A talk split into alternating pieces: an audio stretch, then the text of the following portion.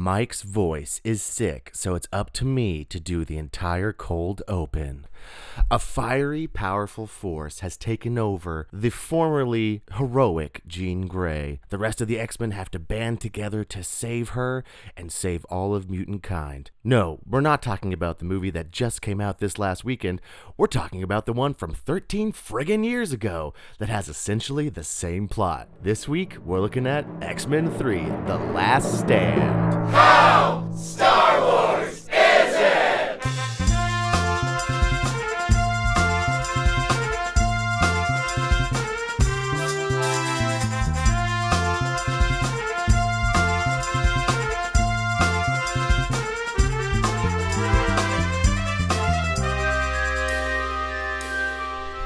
Hi there, Mike. Hi there, Josiah. I hear you got a little case of the sniffly whiffly. I sure do.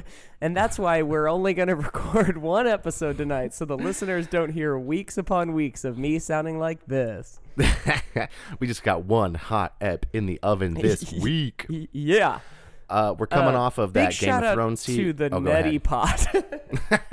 Sorry, go ahead. Yeah, I got I got me a sinus rinse over here too, but I do the squishy one where it shoots up your nose because I need Sure. that extra that extra oomph. You know. Yeah. Uh, I was saying we're we're coming off the heat of Game of Thrones, coming off the bigger heat of Veggie Tales, and now and now we're going back to blockbuster movies, baby. Right. I think if you were to say, um, uh, if if you were to make like a relevance spectrum where one end is Veggie Tales and the other is Game of Thrones, this movie might be the like right in the middle. Yeah, a yeah, movie it's from definitely 13 years ago. Yeah, yeah. This one, oh yes, which is even better because like we are doing this in honor of, in remembrance of the X Fox's X Men franchise, which is going to be uh, ended uh, or just was ended with um, the Dark Phoenix, the new X Men movie that's coming out, which looks like a real dumpster fire, and we are honoring it by looking at the last time they tried to do the Dark Phoenix dumpster uh, dumpster fire, which was X Men Three: The Last Stand. Yeah, it was also sort of a dumpster fire. It was also sort of a dumpster fire, but um, I think I, Mike? actually. Oh, oh by the way, everybody, uh, welcome to How Star Wars Is It? This is the podcast Oh yeah, we forgot to we, introduce. like rate and review things, but not on how good they are, but of how Star Wars they are. That's right. I'm Josiah, I'm Mike. and that's Mike. And I got too excited to talk about X Men. I forgot to actually introduce the podcast. right. By the way, I don't have a cough button, so go ahead and clip those out. I'm gonna leave that first one in. so cool. that way yeah, everyone so knows. Gives some context. yeah, yeah, yeah.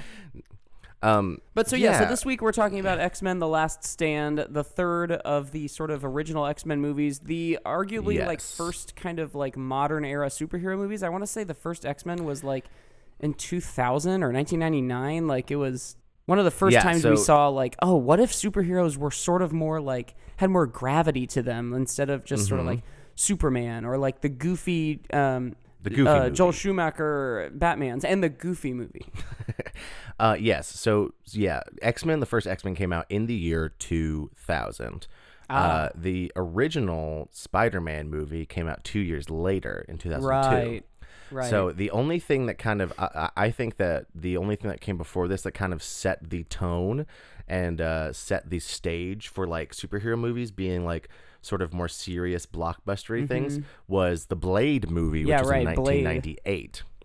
Um, which it's so funny to me that the first like blockbuster like superhero movie was from was Blade, which is like Right. a a D like a C D list character in Marvel Comics that only shows up every now and then ag- and again as like a guest in different uh, books. Like he doesn't have his own story very often, and like that was the first one. Like what? Yeah. And then there was Blade 2 and then Blade Trinity. Wait a second. Blade Trinity? That sounds like the hand of some certain snicked snicked fella that I know. Hey, and bringing it back to X Men. um, I got to play uh, I got to play Wolverine in the roast of Stan Lee by Marvel characters a few years ago. And uh, the whole bit that I did was I had like kind of good roast jokes, but basically every uh, after every roast I would say, "Boom, where my bubs at?" Because you know he calls everybody bub. yeah, yeah, yeah. And then the joke just kind of became how I said, "Where are my bubs at?" Where are my bubs at? Um, that's that's good. I like. That. But I have that I- like costume that you get at like a party store where there's like muscles. Oh, totally. I'm so here's the weird thing. Here's the weird thing. Hold on. I'm looking it up because I need to know. while he's looking that up, um, on this show we uh, we talk about movies, we talk about books at some point, probably TV shows, and we give them a scale rating on one to ten, the Hisui scale, the How Star Wars Is It scale. Mm-hmm. Um, a ten being if you boiled down every Star Wars property into a big old Star Wars chili, and we have so far not yet had a ten. No, we haven't because we we haven't yet gone back to the uh, the some of the super, some of the Star Wars movies. I think will get that. So here's the, here's the weird thing. Blade the movie. Okay, what's the weird thing? Here's the weird thing. Blade the movie was released by New Line Cinema, which was a Sure, the one that did Lord of the Rings. hmm Subsidiary of Warner, of Warner Brothers, so that's fun. Uh, but not not Fox, not uh, Disney, like not Marvel. This was pre Marvel Studios, so these movies were like entirely unrelated to anything. So yeah, I guess it was just Marvel and Huh. Fox seeing this that these movies happened, and then going, oh, we could maybe make some money off this. Um, so if I'm wrong there, someone please let me know. But from what I'm looking at, that seems to be the case. Now this So what is you're saying is Blade walked so that the X Men could walk a little faster. yes, exactly. And then Spider Man could walk a little faster, and then eventually Yeah. Iron Man could fly. Just sling Um, through the city. but yeah, so this was the cap to the trilogy of the original X Men. Now, those of you who are in the know. will- yes, are the comics folks. Is that where you're headed? No, well, I guess comics folks and also just like comic movie people who read too much about this dumb shit. Um, Right. So, uh, it's just it's just a shame because Bryan Singer, who directed X Men and then X Two, which are actually you know they, those are still pretty good. Like they hold up. Yeah. Um, they're not as good as you. I think I think the first time around since it's been like 19 years and our sort of aesthetics and how we think of superhero movies have changed. But they're still like pretty good. Like the acting's okay. Some of the writing is like kind of not great, but in general, you like it's pretty fun stuff. But Bryan Singer uh, did not return to do X3 because he went to do Superman Returns, um, which also was a disappointing superhero movie. And then Matthew Vaughn, who you might recognize as uh, who actually ended up directing X Men First Class, which was the next X Men movie that people were like, oh, that was kind of good, Right. was going to direct, but then he didn't. So then it ended up being Brett Ratner, who was a real ding dong, um, and that no one likes. so and also, isn't Brett uh, or um, Bryan Singer canceled?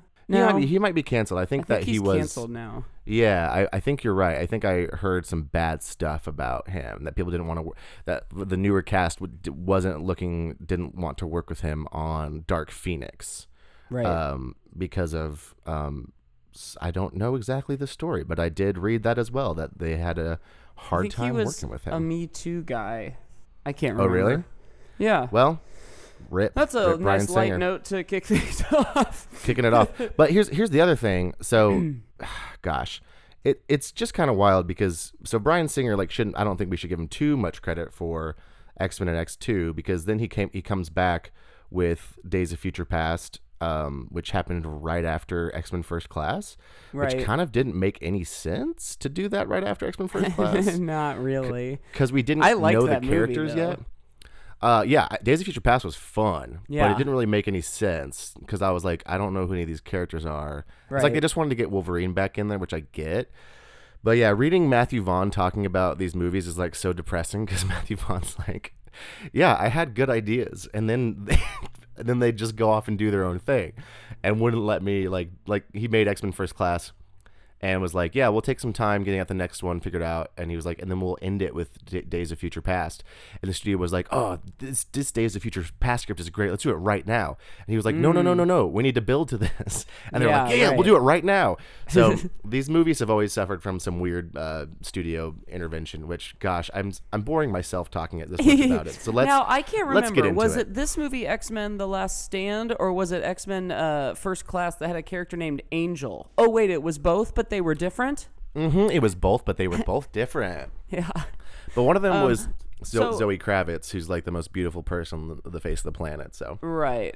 Um, but so okay, so the like basic plot of this movie is uh, they're developing a cure for the mutant X gene, which I think is like a hilarious like catch-all thing that like X gene. the same gene like say there's like a gene that's responsible for having like detached earlobes or whatever and that's called like the earlobe gene or whatever the x gene is responsible for some people being able to like walk through walls and other people being able to like set stuff on fire Oh yeah, right. Like somehow this governs it, this. This gives Jean Grey the ability to take people apart with her mind. Yeah, but then some people are like, "Well, my hands are a little sticky." Like that doesn't really. Yeah, But The- okay, so um, there's a cure being invented, and like the the X Men and the Brotherhood of Mutants are both kind of doing their cool Charles and Magneto thing that I love so much, which is they both think that there's a problem, but they go about tackling it in different ways. Um, and then meanwhile, Jean uh, isn't in fact dead, as we assumed at the end of X 2 She's alive, but the Phoenix has been unleashed. The Phoenix is not a cosmic energy energy force like in the comics. It's just sort of like she's split from that movie Split, yeah, exactly. She just and has then in this- she kills her husband. Mm-hmm. Yeah, she has a dark personality that's very powerful that was subdued by Xavier back when she was a little kid. So th- that's the weird thing about this movie. It starts with two flashbacks. One which is like makes sense because we know who Xavier is and um we get to see him like talking and we know who Jean Grey is and so we get to see him being like, "Oh, I'm putting this thing in here so she won't like go crazy or whatever." And then it and then it flashes to a character we have no idea, we've never even met uh, Warren Worthington and like him cutting his wings off, Oh, which right. is surprisingly like kind of graphic. And Right, here's, here's the thing: when I watched when I watched this recap and read the synopsis, because once again, Mike and I refuse to actually oh actually yeah, I watch mean, look, any I've movies. seen the movie. Yeah, we, we've we've seen it. but here's the thing: when I watched the recap, if I didn't have knowledge of X one and X two, I I would have thought like this sounds like a pretty good movie. Like this sounds kind of cool. Like everything like, when it was giving me just the beats, like the the big beats, the big plot beats, I was like, this sounds like these don't necessarily go together, but this sounds big and dumb and fun. Like it sounds it sounds like a big X-Men event where too many writers are in the pot and everyone's having just like there's just too many ideas in there. But just the beats and even when I read the plot synopsis, I was like this sounds like this sounds like a better movie than it actually is. Yeah, Like, I've discovered that lately. Reading plot synopses and like hearing the writers of things explain what their idea was. Like I mentioned this a couple weeks ago on the Game of Thrones episode. The Benioff and Weiss like having their little piece at the end of each episode, getting to like sort of explain their choices in the episode. Yeah, yeah. and thus like sort of cleaning up how it was communicated. I, I like maybe I'll just stop seeing movies and just start reading plot summaries because they always end up being like a little tidier and like more compelling. Like Yeah, it's the it- yes, agreed. Because that you, I think like this movie, because when you watch this movie, you're especially as a sequel to X two, you are hit with a lot of characters you're meeting for the first time in this movie that you're supposed to care about. And then there's a lot of like wild characterizations that don't really fit the earlier movies, especially Right. with Jean and Cyclops, and I would even say Magneto. And then and there's no more um uh Kurt Wagner no more, yeah, no more Nightcrawler. because then- what's his face didn't want to put on the makeup again. which like honestly, That's what I heard. same dude. I wouldn't want to either. And He's one of my favorite characters though. He was fun. And Nightcrawler is Nightcrawler. like one of my favorite characters from the comic books too. Like, yeah, that's that's fun. what I mean. Yeah, he and Well- Kitty are my two favorite X Men characters. Yes, and that's the other one. Like that's the other cool, and that's the other thing. There was some cool casting in this, and some cool character. Like having uh, Ellen Page's Kitty Pryde could have been so so so so cool. Yeah, Um, Kitty and- is like such a cool character in the comics, especially in the era when she's like introduced and she has like business to do. And Mm-hmm. she, they, they sort of used Rogue in this series as that character, like the sort of Yeah. newbie audience surrogate character of like, what is this wacko world I'm a part of now? But Yeah, Kitty it- is yeah. could have been so much more fun. Well, and even like we talked about Days of Future Past earlier, in the Days of Future Past uh, uh, inspiration in the comics, Kitty's the one that goes back in time, not Yeah, Wolverine. right. But you gotta you gotta use Wolverine, obviously, Right. It's Hugh Jackman. But gosh, Those movies are Wolverine movies. Like the X Men Yes. movies are like Wolverine vehicles. Speaking of Kitty Pryde going back in time, by the way, there is a Days of Future Past, like based on the comic book, like side scroller mobile game. And I don't I imagine it still exists, but I played that like a motherfucker for a long time. This has been in the past like maybe three or four years that it was released. It is so fun. I might have to look that up. That sounds fun as heck. yeah, it's great. Um, but we're getting so so all this to say, these movies introduce a lot of stuff, try to make you care about them, and even though they haven't really set up the stage for it. So this movie, yeah, to you me, know, this movie feels a lot like a Return of the Jedi. Like, Yes, I was gonna the say, it feels like a- yeah. neat, and then the second one, like, it really ups the stakes, and then the third one's like, remember these guys? Yes, this movie feels like if they took the if they took like all the prequels, one, two, and three, smashed them together in one movie, and then we're like, here it is. Do you like it? Do you care about it? Because it's like we're we're supposed to watch this like character's descent into like madness and villainy, and but they're like introducing a lot of stuff along the way that you're like, what does this have to do? What what what, what? why? And so I think that in that way, it does feel very Star Wars. Stars. I like combined Star Wars Stars. into one syllable just now. Stars. Stars. um, yeah, no, that's just the word stars. That's just the word stars. that's word the stars. big Act One number by Javert. Ju- stars. Do when he jumps? Is that when he jumps? Well, it's like a, it's like the same melody, but that's called like Javert Suicide. Uh, kind of on the nose there. Um, Les Mis. Yeah, if I mean like if that were supposed to be a surprise, you know, like how the soundtrack to Phantom Menace came out, obviously like before people had all seen the movie, and there was a Oh, yeah. track on it called like "The Funeral of Qui Gon Jinn." yes, and like and like Darth Maul's revenge or whatever, and people were like, Right. "What? Dang! Now we know his name." Yeah, That's my was, like, favorite. Darth Maul gets cut in half. That's my favorite is when like dumb stuff spoils movies, like a soundtrack coming out or like a Lego set. and then people are like, what? Dang it. We looked at the Lego set and it turns out Hulk is like wearing a shirt now. It's like, ah, that's Yeah, right. right. You were spoiled. Oh, spoiled. Shirt Hulk. Because you look, he's the shirt Hulk. I saw this post that was a like photoshopped image of uh, the Hulk from Infinity War with, or no, from uh, Endgame Yeah, right. but but not green. So it was just like normal, like, fleshy. flesh tone, mark like very muscly, That's big horrible. Mark Ruffalo. It was so off putting. I was like, no, no, no, no, never to be seen. Um, Um. So I just- okay. uh, what, what were we talking about? Well, we were, talking we were about X talking about X Men: The Last Stand. Um, there is a uh, familiar X Men trope of Magneto lifting a giant landmark. um, I'm Yeah, trying to think it, of other things it. to really cover about the movie. I'm, s- I suppose Oh, we've kind of covered it. We should maybe start relating it Yeah, to Star covered- Wars a little bit, but also I wanted to just quickly um, check in with you on like a, just like a two minute Alaska update. How's Alaska?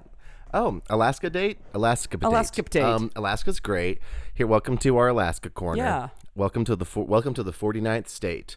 Here, here, Um, here, let me rephrase Alaska's it. good. How's Josiah's going? How, how, sorry, hold on, hold on. How's Josiah's life going? I'll ask him. Oh, Uh, see, that was a good that was a good joke. My roommate made that joke whenever I was posting about like flying here, whatever.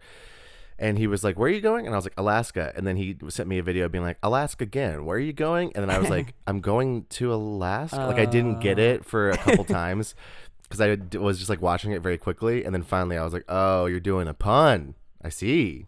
I Hmm. see now."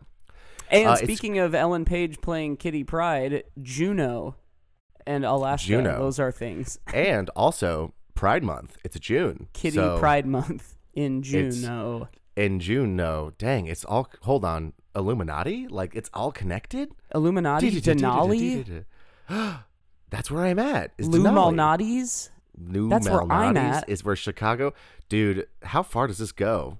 How deep down I think it might go to the top of Denali, which is over twenty thousand feet tall and six million acres. and six million acres in this friggin' park. the yeah, the other night. So just a quick Alaska update. I did do a lot of research about moose the other night because one of my favorite fun facts, which I learned from the McElroy Brothers podcast, is um, that uh, horses essentially are like running, like their legs are just like fingers. Um, which I don't know if I've talked to you about this before, Mike, but like the bottom half of a horse's like leg is essentially their fingers, so they're kind of running around on like just four big old fingies. Huh. Although I guess it'd be more accurate to say they're they're running around on two fingers on the front and then two toes in the back, because that's how that's how they line up with our like musculature. Okay. So then I told that to a friend here, and they were like, "Well, do, are moose running around on their fingers and toes too?" And I said, "I'll look it up." So I did, and for some reason I couldn't find a completely labeled uh, diagram of a moose skeleton, like the on the internet. musculature. A, I couldn't find the musculature, which leads me to believe that they're hiding something. Um, but I could find some stuff about the so the moose are the largest member of the deer family, and uh, essentially, essentially, there's two kinds of. Okay. so for hooved animals, there's two kinds of them, right? Or not two, not hooved ones. So you got odd-toed ungulates and even-toed ungulates. Sure. And horses are odd-toed because they only have one that touches the ground, and mooses are even ones because they got two that touch the ground. So they're running around on two fingers on each leg on the front Oh, and two like toes on little. each leg in the back. Yeah, I understand. Like the little teardrop shaped things. Yeah. Yeah. So that's I learned a lot about moose. I just wanted to share that with everybody. Uh, if you get a chance, go look up horse fingers. It's very weird to think about, but it's also um, fun and rewarding to learn about how animals work. So get out there. Well, this has been my moose corner. what? This Inside been- of a last corner.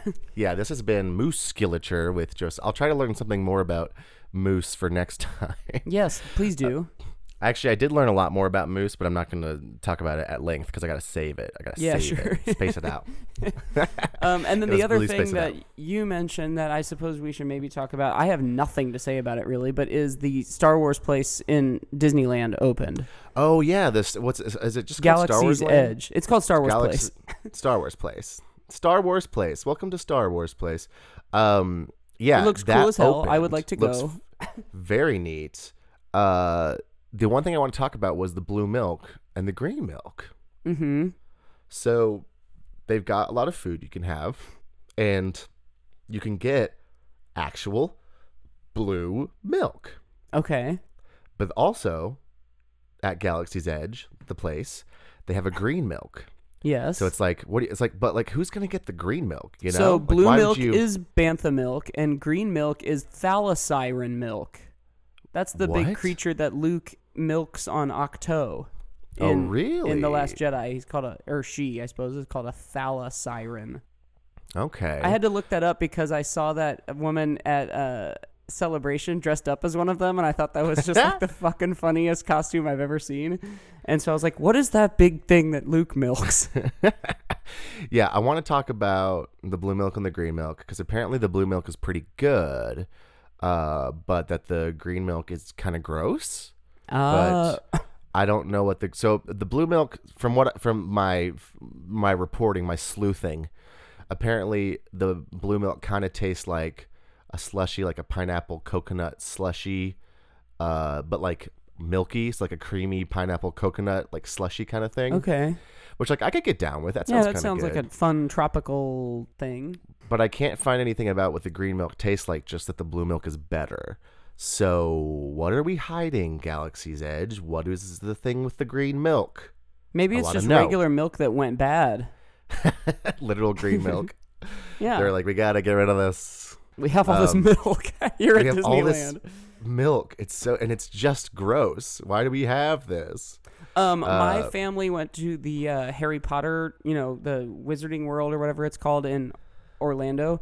Um, and we went early enough that they hadn't built like half of now what the park is. Like they Uh-huh. Diagon Alley wasn't there yet. So in terms of Galaxy's Edge, I'm guessing it's just gonna be huge and that they'll probably expand it. So I'm just gonna like Oh sure. wait until I have money and and they have like expanded it more Yes, I agree. because they will Um, right like oh, from what I've yeah. seen all you can really do is like build a droid build a lightsaber or sit in a Millennium Falcon and I'm imagining that uh, zero of those attractions have a line that's any shorter than like four hours long Oh, for sure. Especially like at the start of this. My old roommate's actually going to Disneyland. I think next week Uh-huh. or at the end of the month. So he's gonna he's gonna go to Galaxy's Edge. That's like the reason they're going. oh that rules And uh, so he's gonna. I, I'm gonna get him to report back to me on how it is. oh But yeah, have I- them like record something we can play Oh, it. honestly, that's not a bad idea. I'll text him.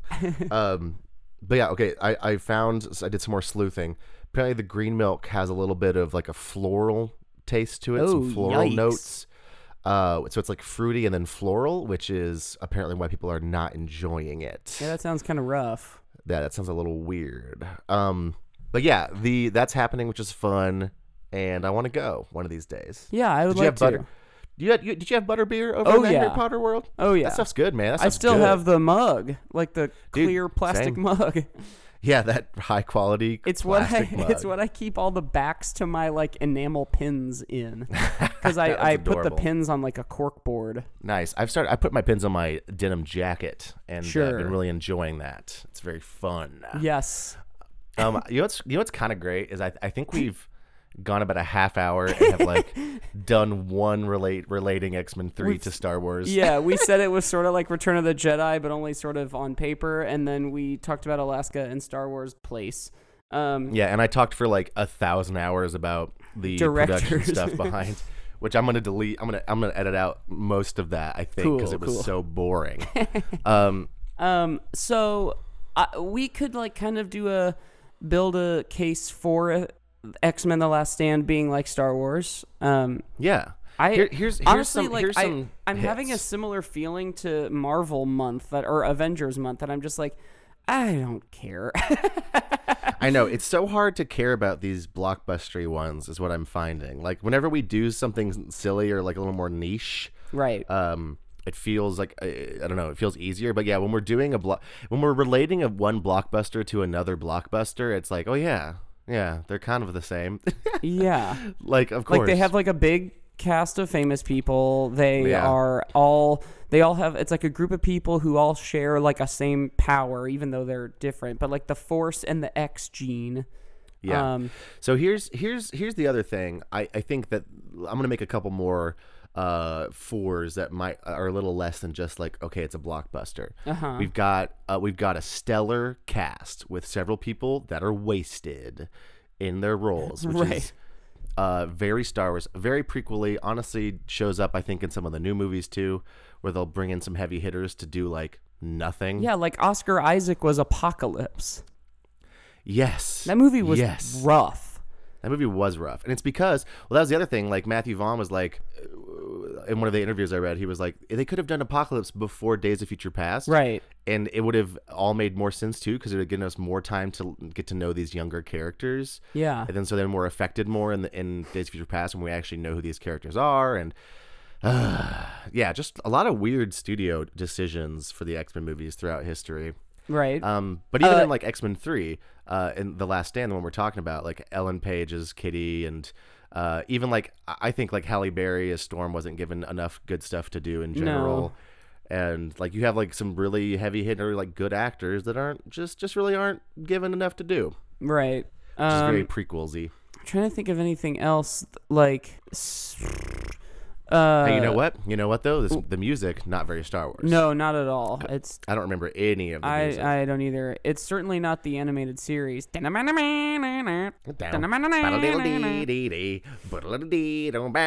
Dude, that show rocked. That show, okay, yes, but also, have you gone back and watched any of it as a grown? Well, person? so I actually only discovered it really in, in like college. Uh, not Okay. because I was like I, I missed it I guess when it was on when I was young. Um, but it did bring me right back to being really little. There was a I don't remember like a thing about my first like three and a half years of life. Um, well, I sure, mean, as most people don't. Right, but I guess to explain that further, I I grew up in Bloomington, Indiana, or I you know in those three years from zero to three and change, or maybe about four, I w- I lived in Bloomington, Indiana, where So for those of you trying to really uh, track down Mike's life Yeah, yeah. story and like steal his identity and stuff, or like really figure out his birth chart, that's a good start for you. right, um, and and uh. The only the, the, I have this weird memory. I've always um whenever there's like an arcade cabinet game at like a pizza place or whatever, I will Yes. go up to it and just quote play it. You know, it's just like running the game over loop. And Yeah, uh, yeah, yeah. And there was an X Men like of that era, you know, like Yes, ninety the X Men arcade game is so good, dude. And I've since played that here, like at one of the bar arcades or whatever. But uh, mm-hmm, mm-hmm. I like watching that animated show in college. I was like, oh wow! I, somehow I like transported back to the Pizza Hut in Bloomington, Indiana, near my house. I think near my house. Everything's kind of Yes. near your house when you're three, and you just get into the car, and then you get out of the car, and you're there. Right, you don't really know what time is yet, you're just like, what? Whoa. right. Um, uh, but the X Men arcade game is super good. Yes. The X Men, and honestly, the way that the that animated series did the uh, Dark Phoenix saga is probably the best adaptation of Right. that saga that's, that has been done. Um, uh, and I will say that X three is, is is similar to Star Wars in the way that it tries to do something big that people like. It's adapting a story, but it's doing something big that people are really excited about, and it misses the mark, which. For every time that Star Wars has hit the mark, there's also times that it's missed the mark. So that's kind of a 50-50, I guess. That's guess. true. But That's sort of like Star Wars as a whole and X Men as a whole. Like, Yes, exactly. Uh, well, and it's like it's like what Caitlin said about uh, uh, Game of Thrones. Everybody's got a big fat fucking opinion about it. Is also very much this movie, um, and that people are like, eh, I think most people deride it for being bad. I don't think there's maybe people out there that are like defending it. But like I said, there's some like reading it on paper. It's like there's some cool stuff in here. Like what happened? right? Yeah, There was something I was gonna say. Oh, that's that's true about the Star Wars prequels. I've I've learned this in my weeks recently of listening to Star Wars Minute about the prequels. They've uh, read some pages from like the original shooting script, and like Anakin in Episode One was supposed to be more like twelve or thirteen. Um, Yeah, and, yeah, like, yeah. There were all these sort of there was there was at one point a sort of like possible jealousy love triangle with Obi Wan and Anakin and Padme. dude, see and- that would have been so cool. yeah, like the movies were almost like decent based on their scripts. Yeah, totally. Well, so going back to the animated series real quick, uh, I just want to say that that it, going back and watching it now, like with how much animation has like improved. Oh yeah, it's just it's just funny to watch how kind of bad the animation is. yeah, it is kind of uh, that one and the Spider-Man animated series. And and it, what's weird too is I think they came out uh, a little before probably, but around the same time as the Batman animated series. Mm-hmm. That like the really really good one that everyone loves. right. Um, and so it's just kind of funny, like seeing how badly animated those two are, and then how good the uh, uh, the Batman animated series is. Because like that one's just like very clean, and it's still like not as good as his modern day stuff, but of course, because it was like a million years ago. Right. Um, but also my favorite thing about the animated series is like Wolverine like never actually stabs anything or uses his claws because he can't because Right. of like TV code right. And they're always fighting like robots and Right. He just is always like slink and gets his claws out and then just jumps and like tackles people. right. Like, right. hey man, you should probably use your powers maybe. Um, do we want to run to the Starlight Pit real quick and then come back with a game? Because I know you said you had a game you were excited I about. do have a game. Um, yeah, let's do that. Let's go. Let's run that new ad that I put in last week. Yeah. So everyone can hear the, that fresh new sound again. again. All right, here we go. Soon. Time for a sniffly. And we're back. And we're back. Welcome back, oh sweeties. It's time for a game. This game is loosely based on um, two games we've had thus far. The one that Michael Delaney brought to us, and then the one that uh, you brought to us of the um, the fan, Fan fiction fiction, or fiction fiction fiction. um, the, I googled and found like an article. It was um, for a credit here, geeks.media slash. The 10 craziest plots for Marvel's Merry Mutants, the X Men. Love Um, it. Love it. I I want because I know um, the X Men are sort of notorious for having like wacky timeline inconsistencies and like mm-hmm. crazy plot lines that involve like you know a, a big robot that makes smaller robots but those are big like Right, and, and, like, like- and, like, dinosaurs lost time traveling children and sons and clones and bot he- personalities in the wrong body.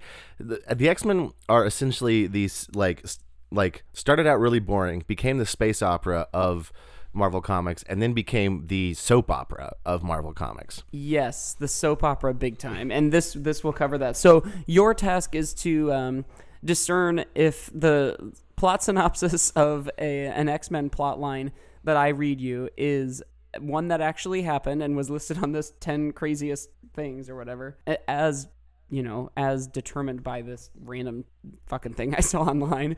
Um, Okay. Or if I wrote it. Okay, this is good because I actually know a lot about the X Men, so I should be able Great. to do this pretty well, hopefully. Okay. Okay, this one is uh, called The Psychic Affair Between Cyclops and Emma Frost.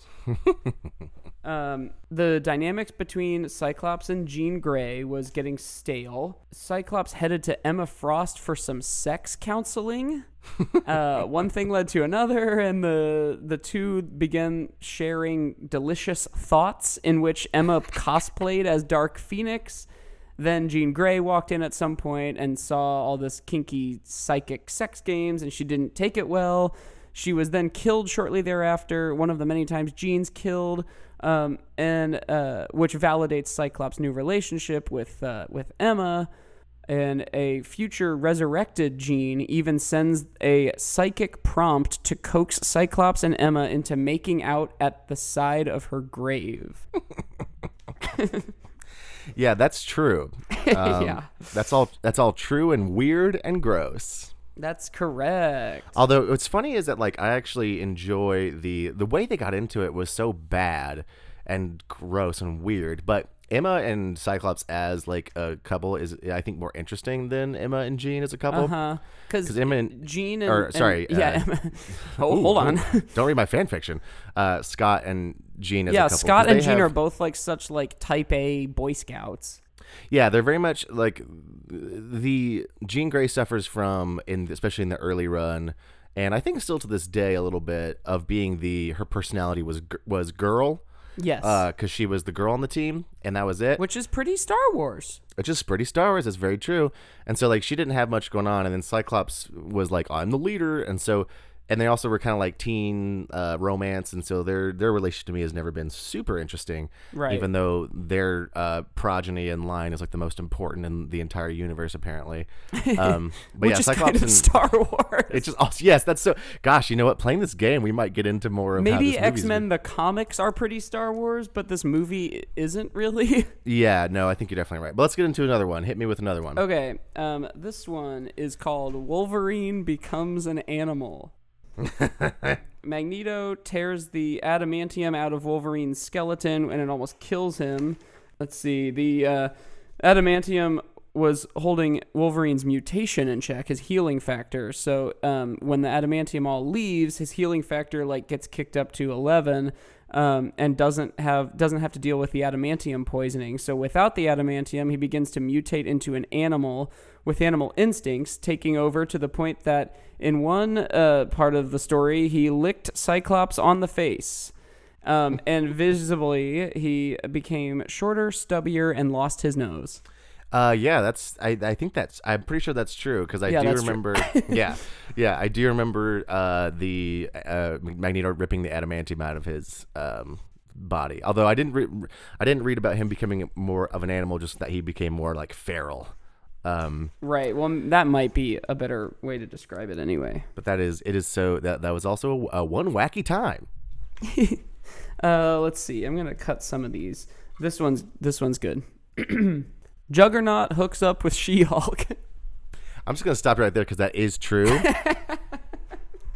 And I do. Uh, Uh-huh. is true, but it's it's funny because it's tr- it's true, but there has been a lot of like retconning slash weird. That's right. So in to- this like synopsis, I guess like she he went to her as like a lawyer and Yeah. and they hooked up and then like it says uh, until uh, until it was retconned as being an alternate reality She-Hulk. Yeah, there's it- yeah a lot of writers later were like she would never do that to someone that she was like first off as a lawyer she's a real professional and then second off like she wouldn't do that with like uh, uh like you know villain who's who's done a who's like killed people and is a very bad person. Right. Um so yeah, that one's true. Um, okay, next. The Red Skull is resurrected. It's actually a clone of the Red Skull. And uh, he becomes obsessed with mutants and he steals the body of Charles Xavier and cuts Yep, out and his he cuts brain. out his brain and he puts it in his own body and then So now you he's know. telepathic. Yeah, that one's also true. that was number one on this like article. Um, I I ah. read that series because at the time I was reading the Magneto comic. I think I've even talked about it on this podcast Yeah. before. It was awesome, and then they got all tied into one of the like crossover events, which was like total dog shit. It was that one. It was the Axis, yep.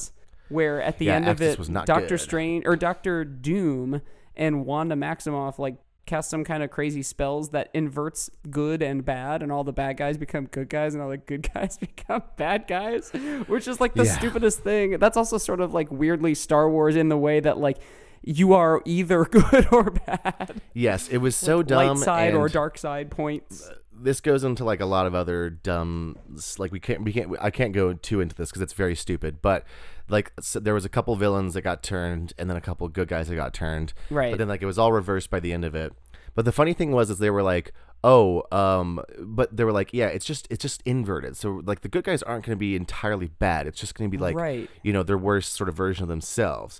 And so they were trying to make it more nuanced, but then it, it none of it was. It was like, no, No, oh no, they're just bad now. rough. Like they were like, yeah, Iron Man's not bad now. He's just like gone back to being like only caring about money and all this stuff. But then he was like, you know, making people, uh, giving people cures to stuff, and then, but then they were dying, and they'd have to pay like every day to get better. and It's like, oh no, that's still pretty evil, guys. That's not It's like Martin Shkreli. yeah, exa- exactly. So like they tried to make it uh, in classic Marvel fashion. They tried to make it nuanced and missed the mark entirely. Right. Um, okay, so hold on. This one is a little long, but uh, That's okay. bear with me here. Scott goes on a mission to the Savage Lands. He gets trapped there, and after many years, he marries a pterodactyl. uh, we then find out, though, that this was all a simulation as put together by the Danger Room. Um, and that simulation ends, and the other X Men are all disappointed and upset with Scott's decision, and he, he becomes a pariah and is cast away from Xavier's mansion. Um, but we then find out that this was all a fake reality projected into everyone's mind by Charles via Cerebro. Um, and then, uh, as Charles is leaving Cerebro, the large domed room, the view zooms out and out and out to reveal that the sphere he's in um, is actually one of Emma Frost's boobs. It's not really Emma, but it's the space time continuum illustrated in a familiar form to us, the readers. Um, we zoom back in, but to the other boob, into a parallel reality, an alternate Cerebro. Charles enters. He has hair, but it's really thin and it's the same color as his skin. and Logan enters behind him and keeps calling Charles Bob instead of Bub. Um, Charles fiddles with the controls and says, You wanted to see what this baby could really do? He pushes a button and the entire dome becomes an IMAX screen.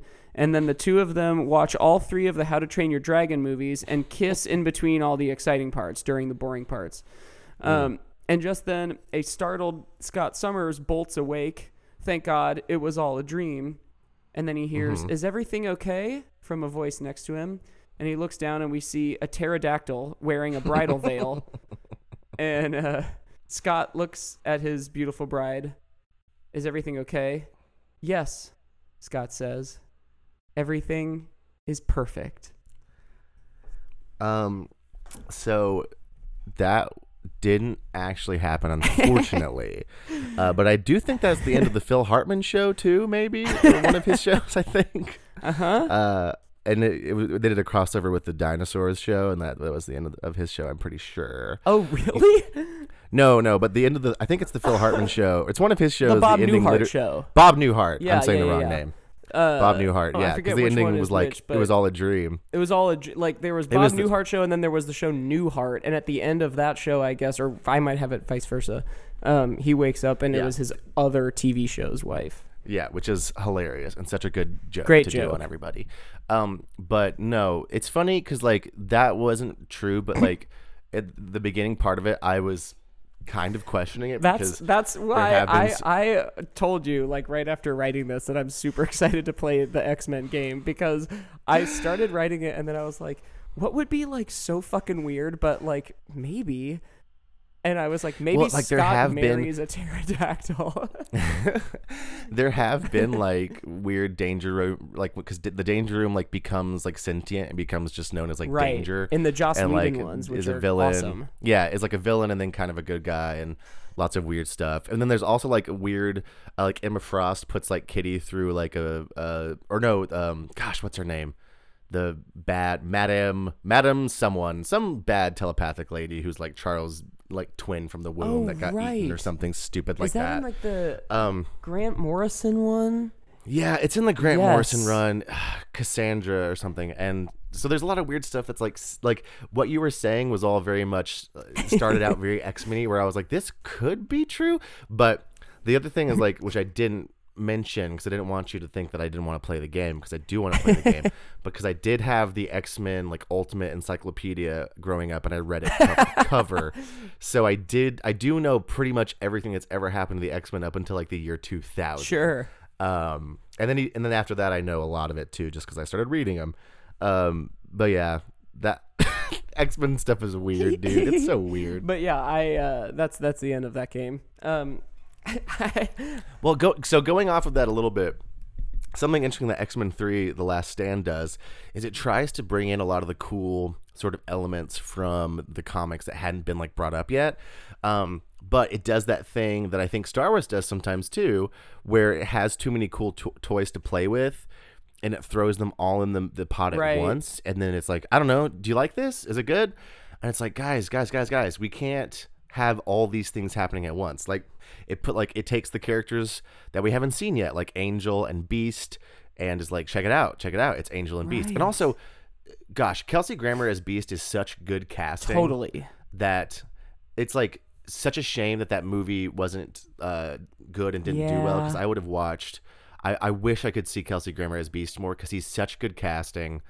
Uh, it's just so good, and then also they kind of do like a Morlocks thing where they're like, "Look, it's Callisto. Remember the Oh Morlocks? God, we haven't really right. talked about them yet. That's who um, And then- Magneto sort of enlists, like the sort Yeah, of he goes to, like, the- downtrodden mutants. Right, they're the mutants that are kind of like their powers either make them like ugly or more dangerous in general to be around. So they've kind of started their own society, and yeah, so they, they they did a lot of stuff. Same with like the Juggernaut and Multiple Man. Like they did a lot of things where they were like all these cool characters that we haven't seen yet in this series, but then they threw them all together, and even stuff like making Iceman at the very end be like completely covered in ice for the first time.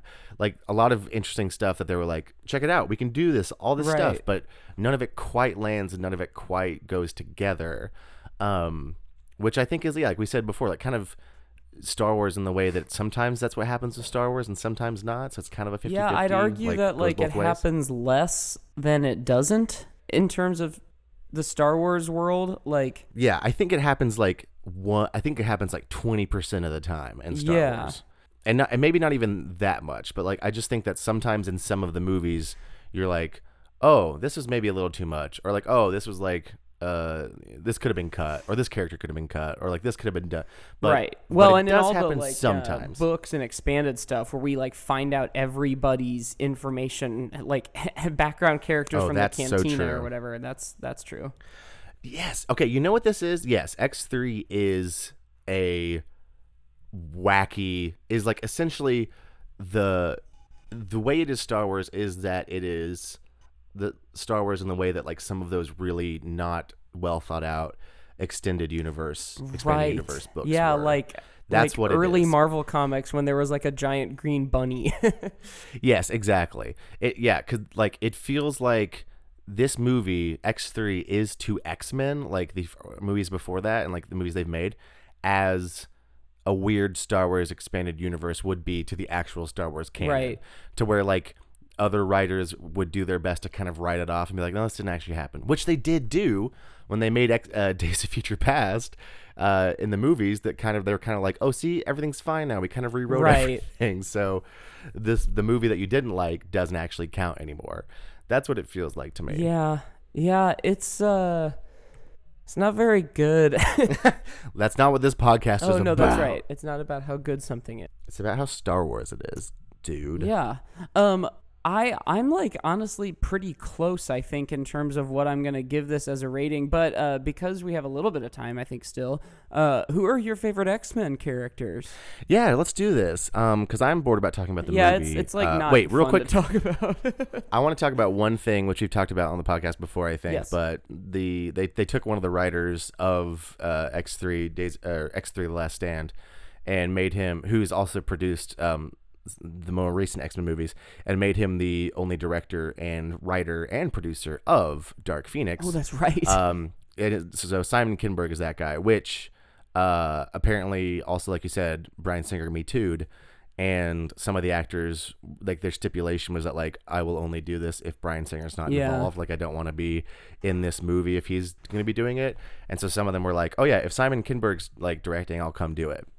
Because apparently people are friends with him, even though he does. This is his directorial debut, and his writing is very hit or miss. But it just seems so like it, I think it's the most big movie studio thing ever to take the, the the worst movie of the original ones that you have ever made, and then take the writer from that, and then be like, hey, do you want to try this again? yeah, that is very uh, but we'll give you but we'll give you more money and you get to do it all by yourself this time. How's that sound? Like, why would you give someone who, by all intents and purposes, like, like failed in the public's eyes, and then be like, this time you're in charge?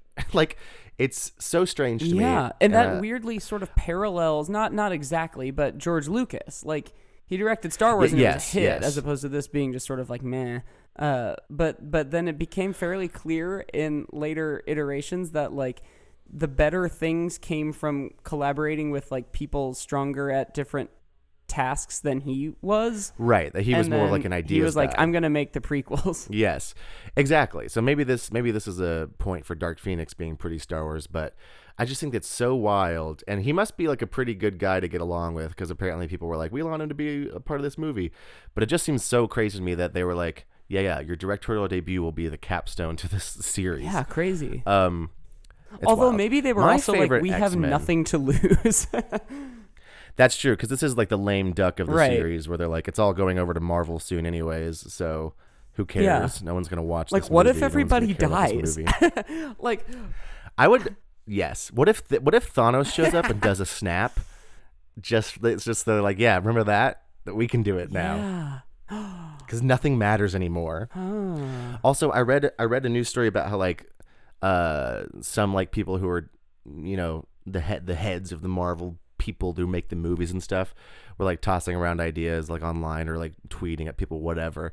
And like one of the ideas of like how to bring Deadpool into the Marvel cinematic universe was like having him like do a team up with Spider-Man. Uh and I just think that's such a bad idea because you would end up really watering down like what makes the Deadpool movies fun and Yeah. good by having by having him interact with like squeaky clean good boy Peter Parker unless they unless they really leaned into that um which could be fun but I don't know I just They've like, done that as a comic, and it's pretty fun, from what I remember. Right. The, the the comic is pretty fun and I think in part because there's a weird thing where like Deadpool kind of like has a crush on Spider-Man or like makes or like makes jokes about it all the time, which wouldn't work as well in the movies cuz he's like Spider-Man's like 16 Right. and Deadpool's like a grown man. Uh but we'll see how they do it. Um so who's your favorite X-Man? um, like I mentioned earlier, Kitty Pryde is a big one. Uh, in fact, I have a Kitty Yeah. action figure, which is kind of cool.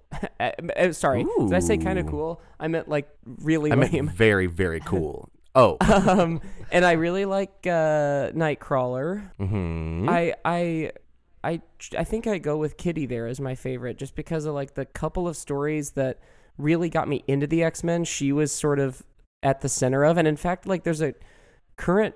I don't know if it's still current, but like a very recent X Men comic that I started reading and then I just sort of fell off of because that's how comics work. Um, that she was like the leader, like she was like the Cyclops of the group, and it was like it was fun having her in that role. Um, in the Joss Whedon Astonishing X Men, she's just so like good. such such a like winning character. Like she's so compelling. I remember like finishing those books and being like, I, I haven't like felt this way about like a character from something before, yes. let alone a comic book. Well, I think that's what makes certain runs of X Men very good, is because you either need to balance the ensemble of the cast you have incredibly well, or you need to kind of like give someone a main story and then have everything else kind of Yes. be surrounding them. And I think that's what made that Joss Whedon run really good. Was that Kitty Pryde was very much a main character. Yeah. Um, and yeah, that I, my favorite is probably, and this this might like Nightcrawler has always been one of my favorites. Um, back when I liked to draw like uh, superhero stuff, I always drew Nightcrawler Uh-huh. because I thought he was very cool. Um, and like this is kind of a cop out, but and uh, I, I don't. I guess I guess I don't really feel the need to qualify it as much as like um, I'm trying to like. I, I feel like I'm really hedging here, but Wolverine has always been one of my favorites. yeah, and, like, I still really is like one of my him favorites too.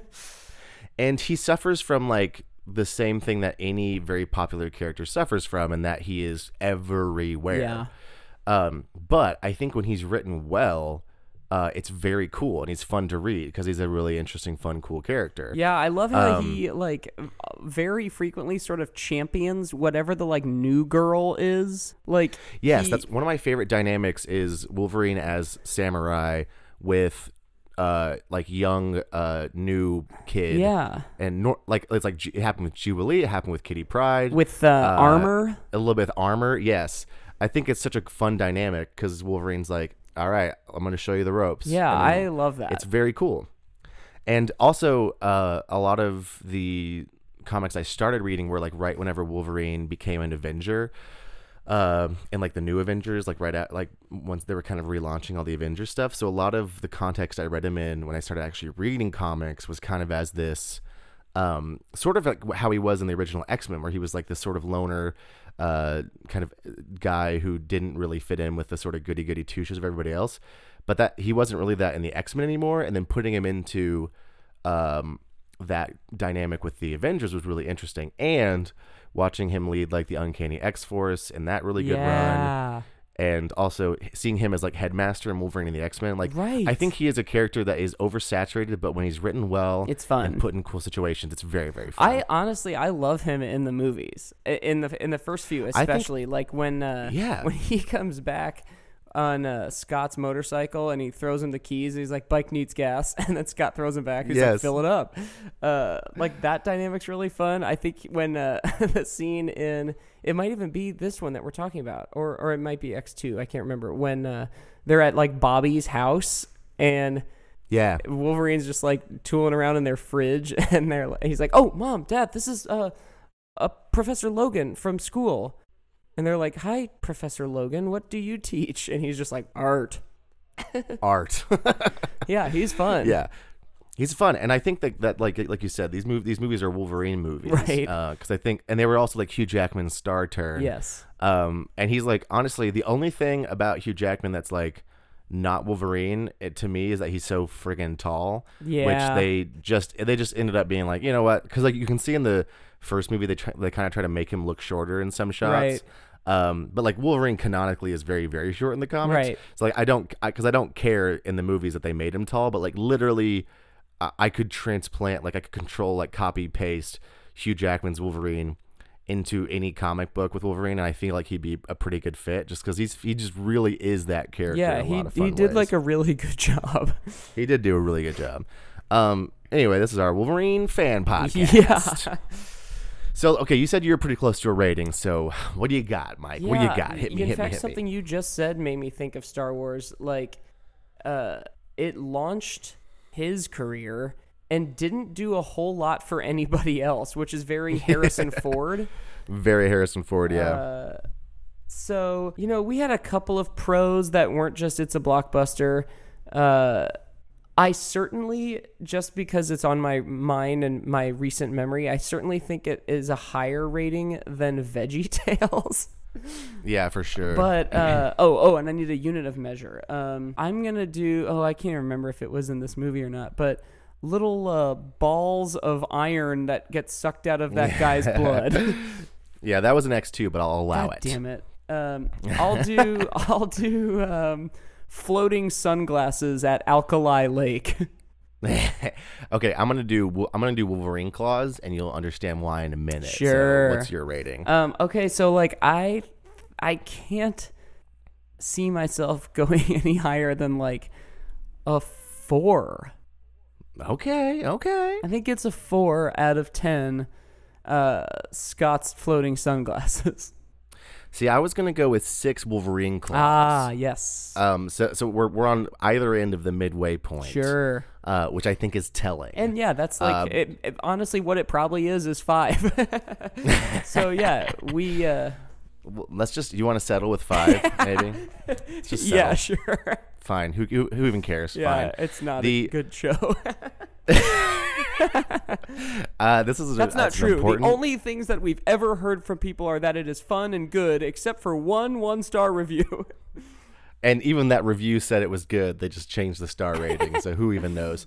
Uh, yeah, I think one one final thing to say about this movie before uh, we wrap it is I think this movie is kind of a it, it, it comes from an interesting time in movie making, which hmm. I think is you, you don't find as as much anymore because I think you can find the aesthetic of like a modern blockbuster very much they all kind of have a similar aesthetic like your Star Wars are going to be similar to your Avengers Right. are going to be even even similar to like your DC ones that are like trying to do something different they all kind of feel samey in a way whereas like the blockbusters from this like early 2000s era feel very different Yeah, from each other. like you have like. Lord of the Rings and X Men and Spider Man and um, uh, Harry Potter. Like these all Men feel like very Black? different. Yes, That's yes, a they peek all feel behind like the very curtain for future weeks. uh huh. But they all feel very different in a way that modern blockbusters don't, and in the way that I think early blockbusters don't. Because I think when we watch early blockbusters like Jaws and Star Wars and stuff like that, and like Terminator and stuff, they feel dated and like period y. So we're like, we kind of lump them all together right. and we kind of lump all modern ones together but it's almost like 20 years ago or like 15 to 20 year- years ago is like not long enough for us to see them as being period e Right. and only only long enough ago for us to view them as like kind of sucking Right. because like how like, if the you ones were that- to if you were to like flash forward like 30 years and or, or, or say 20 years i don't know and and like our kids generation has like a 2000s party the way that we might have like a 70s Yes, party or an 80s party. Like i can't even really picture what they'd be wearing that's any different than now but like that's obviously incorrect Right, and it's and like that's going to happen, Right. and we're going to be confused by it. Right. and they're also probably going to look at these early two thousands movies with a different eye than we are, and and be like, oh well, that's kind of fun. Like it's a weird, uh, it's like not great, but it's also like classic like two thousands feel to it. Right. and we're going to be like, we don't understand what this means because this is like just what happened as we were growing up. Right. So I think I think that's why I'm having a hard time. Uh, comparing this movie because it's sort of the first one we've done that is of that time period and That's isn't sort of either very modern or like original Star Wars. right You know what I mean? right It's just a different feel. And I'll be interested to, get into more movies from this time period and see if we have the same issue. yeah But that's all I had to say um okay uh, so for the rest for the rest of my life. something like a five Yeah, we'll say like a five. Sure. Cool. Well, uh, speaking of five, uh, we would love a five star review from anybody listening is. out there. And look, we've got something like 26 reviews on Apple Podcasts. And by something like, I mean exactly 26. I just looked. You mean and, and he means he means ratings, Oh, not yeah, reviews. whatever. Ra- ratings. But they uh, a lot of them have little reviews too, right? Mm-hmm. Yeah. Uh, and I know there are more than 26 of you listening. There's not a lot more than 26. but could you please give us a five star? We'd love that. I would love more five star ratings. I would love some reviews, and we will. Uh, once again, we will shout you out if you do give us a review. We'll get a if we get a bunch more. Um, we'll go ahead and do that. We don't have, I think, many more right now than what we've already done. Yeah, I can't remember. Um, so we'll have to check that in a little bit. But more importantly, tell your friends if you like the show. We've got a lot of people who are, I think, coming back week after week, uh, which is really cool. And if you enjoy it, tell your friends. Find someone who's as nerdy as you or likes to likes uh, dumb shit, sideways, uh, whatever. What did you say oh yeah, last right. It was like a Venn diagram where one side was um, like sideways critical thinking, and the other side was dumb shit. yeah, if you enjoy that, then tell your friend because that way you can talk about it together and uh, you can like tweet at us and email us all your opinions. And if you want to, we are on the internet at How Star Wars Is It on Instagram and Twitter. Our email is a good podcast at gmail.com Because that's what this is. because that's what this is. And we are also individually on online. I'm at the Josiah Man I'm on Twitter. At Mike Gospel. and hit us up and we'll chat with you. Yeah. We'll chat. Anything else, Mike? Can you think of? Uh, no, N- not other than I'm gonna go to bed and uh put some Nyquil Yeah. in my veins. Mike, yeah, gonna inject it straight in the veins. Mike's a little sick baby, so we're gonna let him go. Everyone say good night, Mike.